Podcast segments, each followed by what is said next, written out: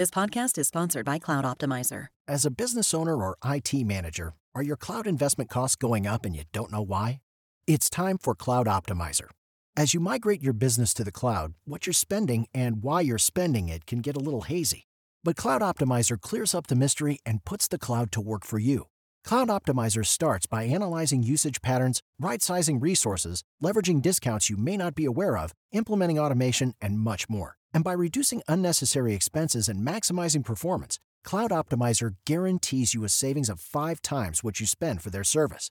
As you utilize cloud based services more and more, you don't have to lose sight or control of your spend. You can stay agile, streamline your costs, and optimize your performance, plus save significant money with Cloud Optimizer.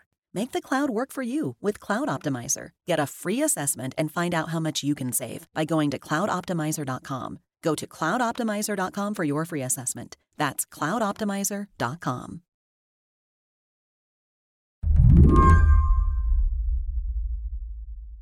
It's been almost 15 years since the release of the movie The Blind Side. The 2009 film was a box office hit. It was nominated for Best Picture at the Oscars.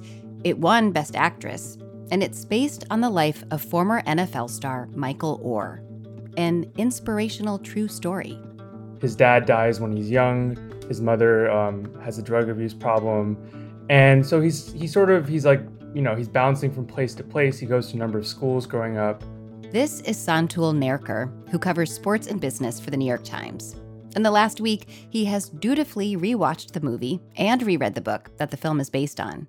And the story of The Blind Side sort of is that this white family, the Tuohys, they see him, they take him in, they, they give him a place to stay. Michael, do you remember when we first met and we went to that horrible part of town to buy you those dreadful clothes? And I was a little bit scared and you told me not to worry about it because you had my back. Do you remember that? Yes, ma'am. And if anyone tried to get to me, you would have stopped them, right? It's a wealthy white family that takes in uh, a struggling poor young black man, and then that young black man uses his athletic talents to get to to get to college and get to the pros. This team is your family, Michael. You have to protect them from those guys, okay? Are you going to protect the family, Michael? Yes, ma'am. Good boy. And go have some fun. Even though The Blind Side was a commercial success, there were plenty of people who found the movie to be totally cringeworthy. Nearly 15 years later, it may be even more so. The way that that movie reads now uh, to a lot of us is sort of a tidy narrative that ignores a lot of the uh, underlying uh, and troubling racial dynamics of the movie.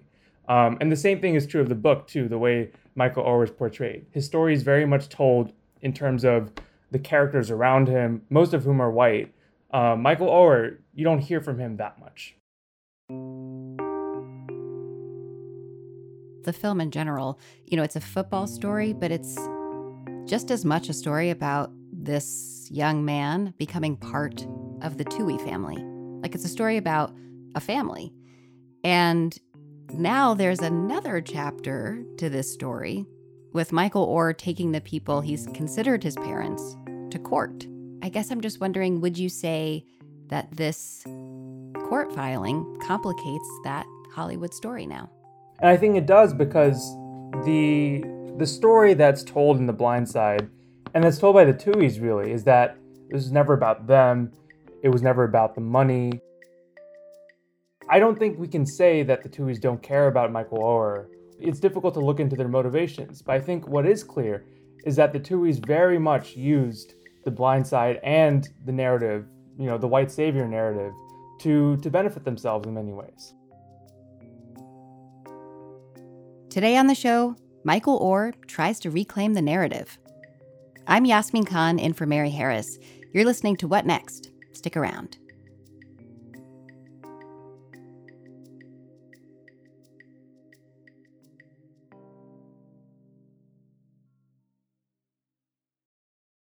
This episode is brought to you by Discover. When it comes to your finances, Discover wants you to know they are the credit card that is always there for you. With 24 7 US based live customer service, everyone has the option to talk to a real person anytime, day or night. Yep, that means no more waiting for quote normal business hours just to get a hold of someone. We are talking real service from real people whenever you need it. Get the customer service you deserve with Discover. Limitations apply. See terms at discover.com/slash credit card. So I kind of want to take a bunch of steps back. You've described it a little bit, but can you just tell us who is Michael Oher? How was he as an athlete? What kind of career did he have?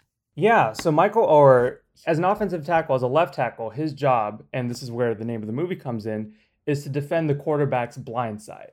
As a player, he was, you know, he was, you know, around six four, six five, you know, uh, very, very nimble off of his feet for someone of his size. And in 2009, he's drafted in the first round. And then he plays in the NFL for eight seasons. He wins the Super Bowl in 2012 with the Ravens. And, you know, he, he, he earns $35 million in his career. So, by all accounts, he was a successful professional athlete. Who are the Tuohys? How would you describe them?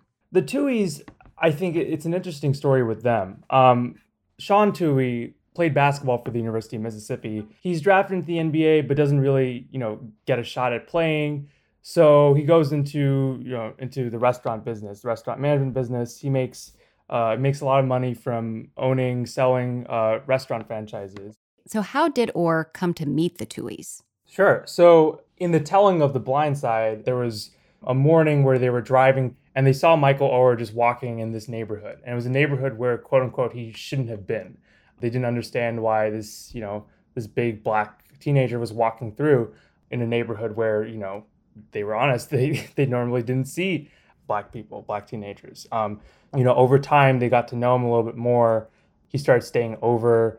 And then eventually, um, in 2004, um, they, they come to him and say, I think we should adopt you. And just to be clear, do we know that they ever used those words with him? Uh, that, that they ever used the term adoption with him? They do say in their book that they were adopted, that they adopted Michael. So this is what they said. But the biggest event for all of us that spring was our adoption of Michael. Actually, this was just a formality, the legal completion of an emotional process that had started long before. In our hearts and minds, Michael was now our third child. In fact, in their 2010 book, the Tuohys use a variation on the word adoption more than 30 times. This language, it's really important because just like the rest of America was led to believe, Michael Oher claims he always thought the Tuohys had adopted him. But what they'd really done is place him under a conservatorship. Conservatorship, by the way, that word appears zero times in the Tuohy's book. And where the word adoption evokes images of family, conservatorships are much more contractual. These legal agreements are meant for people who are physically or psychologically unable to handle their own affairs. But as Santul says, that's not Michael Oher. The judge said that Michael Oher had no known physical or psychological disabilities. He had none of the the signs or the conditions that uh, that most people who are entering the conservatorship sort of display. Why would a judge allow this to go through? Yeah, that's that is the the standing question at this point. Conservatorships are typically not used um, for people in Michael Oher's circumstances. Um, the judge did note in the order that he was dependent on the Tuohys that he wanted to stay in their house, um, that he'd been staying with them for a while. And that was sort of given as the justification as to why he was being put into this conservatorship. Um, but that is not in keeping with what that legal arrangement is usually used for. According to Oher, this conservatorship gave the Tuohys tons of control over his life and his money. What were the parameters exactly of the conservatorship, at least according to Oher? Yeah, so it's a good question. The conservatorship was of Michael Oher, the person, which means that the Tuohys explicitly had power over his over his decision making process when it came to uh, medical decisions. They had power of attorney. It was not of, the estate, um, which is an important distinction because Michael Oher didn't have any estate. The order also did say that he could not enter into any uh, into any contract agreements, anything like that, without the Tuohys' uh, consent first. So, you know, on, on one hand, the order does not state that they have that they have power over his money. But at the same time, Michael Oher is asking the question of, well, did they use did they use this anyway to enter into agreements on my behalf? Did they use my name to benefit themselves without me knowing? Let's fast forward to last week. Oher filed a 14 page petition against the Tuohys what exactly is he claiming in the filing? Me- meaning, like, what exactly is he asking for? So he's asking for a number of things. He's asking for first and foremost for the conservatorship to be conservatorship to be dropped. The Tuohys have agreed to that. And he's also asking for a detailed accounting of all the times in which the Tuohys have referred to him as his adopted son, all the all the agreements they may have entered into on his behalf. He's essentially asking for like a written record of this conservatorship, which is not that record has not existed for 20 almost 20 years now. So that's what he's claiming, that's what he's asking. And I think it's going to take a long time to get this sorted out in the courts. So we know that the Tuohys have said that they will drop the conservatorship, but in general, how have they reacted to this court filing? They have reacted um, publicly with a mix of astonishment, sadness. They've kept saying that you know Michael is our son, we will love him. Um, I think you know uh, one Tuohy said we will love him at 37 the way that we loved him at 18. Um, so they that's been their public response. Um, but they've also defended the fact that they had the conservatorship. Um, like we mentioned, they said that it was like becoming part of the family. And through their lawyers, they've also said that essentially that this was kind of forgotten and that they just sort of had let it be. They've also accused Michael Oher of trying to shake them down for $15 million. Um, so that's another important piece of this. That's a fairly sizable accusation from them. A shakedown is pretty strong terminology to use for someone you consider to be part of your family. Is there any way to determine who's telling the truth here? You know, I think right now it's just very difficult without the records that I was talking about. You know, um, typically with conservatorships, there's a pretty detailed paper trail when it comes to the transactions that have been entered. Um, you know, Michael Oher came into a lot of money in the NFL. You know, he played for a team that won the Super Bowl. You know, he earned several contracts in the NFL. It's difficult to quantify just how the Tuohys have benefited from from Michael Oher's story and their role in it.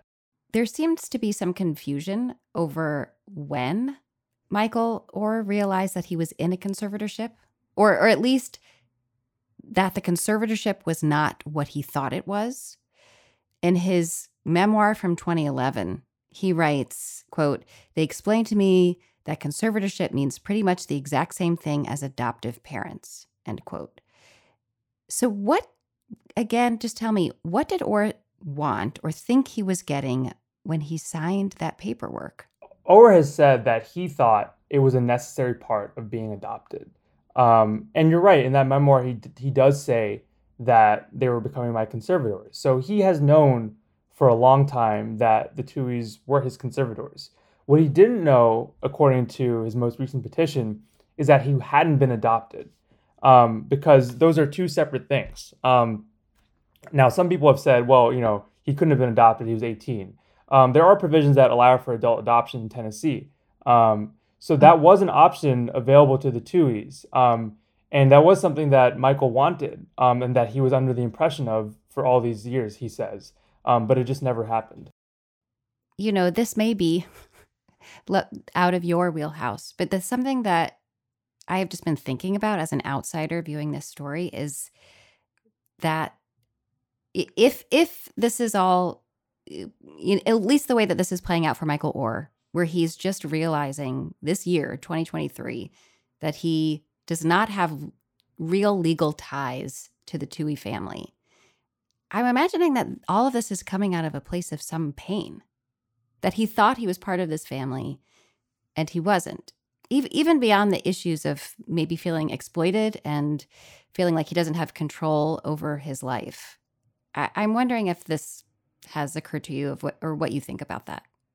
That's certainly what he's saying, and that's what he said in the petition is that this was something that was humiliating for him to find out that he was never part of the family. You know, in some ways he said that he felt that he felt that he was led on, that he was, you know, that he was lied to about his relationship with his family. Um, and in many ways, it kind of questions, you know, the real authenticity of the blind side. Uh, here's this wealthy family. They take in the struggling kid. They had no reason to do it. And so for for this detail to come out now, it definitely casts doubt on the authenticity of the original narrative, both captured in the book and in the movie.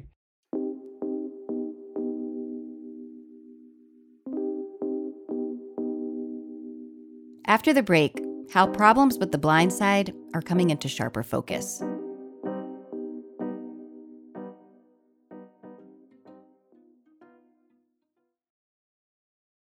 You know, Oher has criticized for years how he's been portrayed in the film. What has he said about that? Well, he said that the film made it out that he didn't know how to play football. Um, and that's something that's I think that's the thing that he has been most upset about. You know, there's a scene in the movie where he's sitting around a dining table with, uh, you know, uh, with the the son of the family that took him in, Sean Tuohy Jr. And Sean Tuohy Jr. is, you know, uh, he's he's a young kid in this, and he's essentially showing Michael Oher how to move around the football field. Okay, next it's five 100-yard runs to stretch out your legs. We'll just go home and play some video games. Look, everybody at Wingate is expecting you to be a star football player. You don't want to let them down, do you? I don't know. What about and it kind of shows Michael Oher as being unknowledgeable about the game of football, and that is what Michael Oher most did not like about that movie, uh, is that it showed him out to be somebody who didn't understand his very vocation. Right, and he says that that has followed him for years into his career. Yeah, you know, he said that when he was in the NFL draft and was interviewing with teams, that was something that followed him. That's something that led him to fall in the draft because teams had sort of unspecified suspicions about character issues that he had. Um, he says it's something that affected his NFL contracts and how players viewed him, how teams viewed him. I think the biggest for me is, you know, being portrayed uh, not being able to read or write. When you go into a locker room and your teammates don't think you can learn a playbook, you know, that weighs heavy uh, on. And again, that is that's sort of difficult to quantify. You know, he did have a very successful career. Like I said, he had the combination of size, speed, and agility that is so sought after that position. But it is also true that he thinks that this movie is the prevailing image for most Americans of Michael Oher. And I think he is trying to correct that record. Another interesting thing about the film and the book is how little it's really focused on Michael Oher, even though it's about him. Um, but it's really, I mean, the, these stories are really from the vantage point of the Tuohys. Um, how would you say that Oher's voice has been missing from these most popular versions of his story? I mean, it's, it's a great question. I mean, to give the book as an example, Michael Lewis didn't really talk to Michael Oher uh, for the book. Now, part of that was that Michael Oher was in high school. He was 16 years old, 17 years old, 18 years old. He was de- dealing with a lot of things independently. Um, but you have Michael Oher's story, a lot of which his early life is like, you know, is not, I don't want to say it's shrouded in mystery, but there aren't many records of it because he sort of bounced from place to place, from home to home. He was staying on a lot of people's couches. That part is very much simplified his career um, on the football field is simplified, and it's it is very much being defined in terms of what the Tuohys thought of him, what the school he went to thought of him. You have to read his books. You have to listen to him talk to get a sense of what he wants the world to think of him. You've said that um, there's a history of black athletes being sidelined in this way. No, I'm wondering what's changed about that, if anything. Yeah, it's a you know it's a good question. I think something what you've seen in recent years um, was a lot of athletes kind of taking their own their voice into their own hands, um, not going through media, not going through writers. Um, you know, the movement of a lot of players now to hosting their own podcast is kind of an example of that. You know, uh, I believe it was Draymond Green of the Golden State Warriors who called it new media, and we're taking sort of our perspective into our own into our own hands. And so we're talking about ourselves and we don't need to go through a third party. So it's easy to wonder how how much different the story would be if it was taking place in 2023 than in the early 2000s. So it has been um, two decades since the book The Blind Side was written. How would you say that our understanding of racism in sports and, written racism has changed in that time? I think it has it has is changed significantly um, in a few ways. Um, one is sort of what I was talking about in terms of how athletes have more control of their own narrative. Um, I, I, would say depictions is like a very important aspect of this. Black athletes for a long time, you know, have been more likely to be depicted as more you know, pace and power than smarts. Um, and that's something that the movie really, really typifies. You know, it doesn't show Oher as having kind of the acumen to play that position. He's just this really, really naturally gifted ball of clay that the Tuohys sort of mold in their image.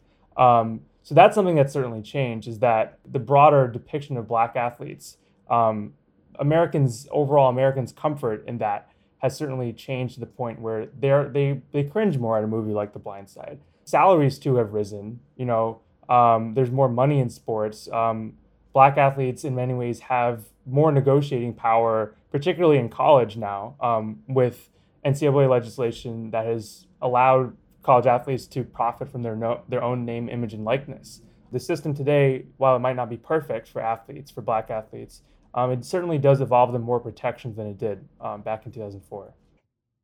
Okay, so this situation between Oher and the Tuohys is a very specific case. But how does Oher's story resonate in a sport where the careers of black athletes are often controlled by white, wealthy patrons? One thing that's sort of unclear from this is are there other people in Michael Oher's situation? You know, athletes who who had preternatural talent and then were helped along the way in the telling of uh, white people that they were helped along the way by white wealthy families to get to where they are. You know, a very significant part of this is the Tuohy's connections to the University of Mississippi, their role as boosters, and the fact that Michael Oher ended up at the University of Mississippi. Um, that's a dynamic not just with the University of Mississippi, but with a lot of uh, college football programs uh, around the country. This, I guess you would say, uh, amendment or correction to the to the narrative is something that is resonating more with Black athletes and Black Americans because they have for a very long time sort of doubted um, the authenticity of this story or the feel good nature of this story. You know, for a long time, many Black viewers, uh, many Black athletes have seen this as kind of, you know, an infantilization of them. You've written that there was a broad reevaluation of the blind side happening even before these allegations came out. Um, and even when the movie came out, not everyone was very comfortable with it. Like lots of movie critics wrote that it wasn't that great. And at least one I read called it a white liberal fantasy. So people were like clued in to this white savior idea at that time. But how do you think that that the movie is being reevaluated now? Yeah, I think it's what you said. I think a movie like Driving Miss Daisy or The Help, you know, all these movies are sort of being viewed more with suspicion now than they are being viewed as feel good movies. Yeah. Do you think Michael Oher's story could be made into a movie today? It might look a little different. I mean, there is a reason that it earned more than $300 million. You know, it's one of the highest grossing sports movies of all time. So I don't think that suddenly people would not watch that movie now. Um, I think that there's a good case to be made that Michael Oher would have better representation around him that would advocate more on his behalf in terms of how he was portrayed. But, you know, I think that people still really, really like that narrative. It's comforting to their senses. In many ways, it's a story of of sports um, in America. Um, the sort of the view of a black athlete who's helped along by you know the white society around him. So I don't want to act like that that part has necessarily changed. Santul, thank you so much for your time. I really appreciate it. Yeah, thank you so much for having me. Santul Nerkar covers sports and business for the New York Times. That's the show. If you're a fan of What Next, the best way to support our work is to join Slate Plus. Go to slate.com slash whatnextplus to sign up. What Next is produced by Elena Schwartz, Rob Gunther, Anna Phillips, Paige Osborne, and Madeline Ducharme. We're led by Alicia Montgomery with a little help from Susan Matthews. Ben Richmond is the Senior Director of Podcast Operations here at Slate. And I'm Yasmin Khan, in for Mary Harris. Thanks for listening. Talk to you soon.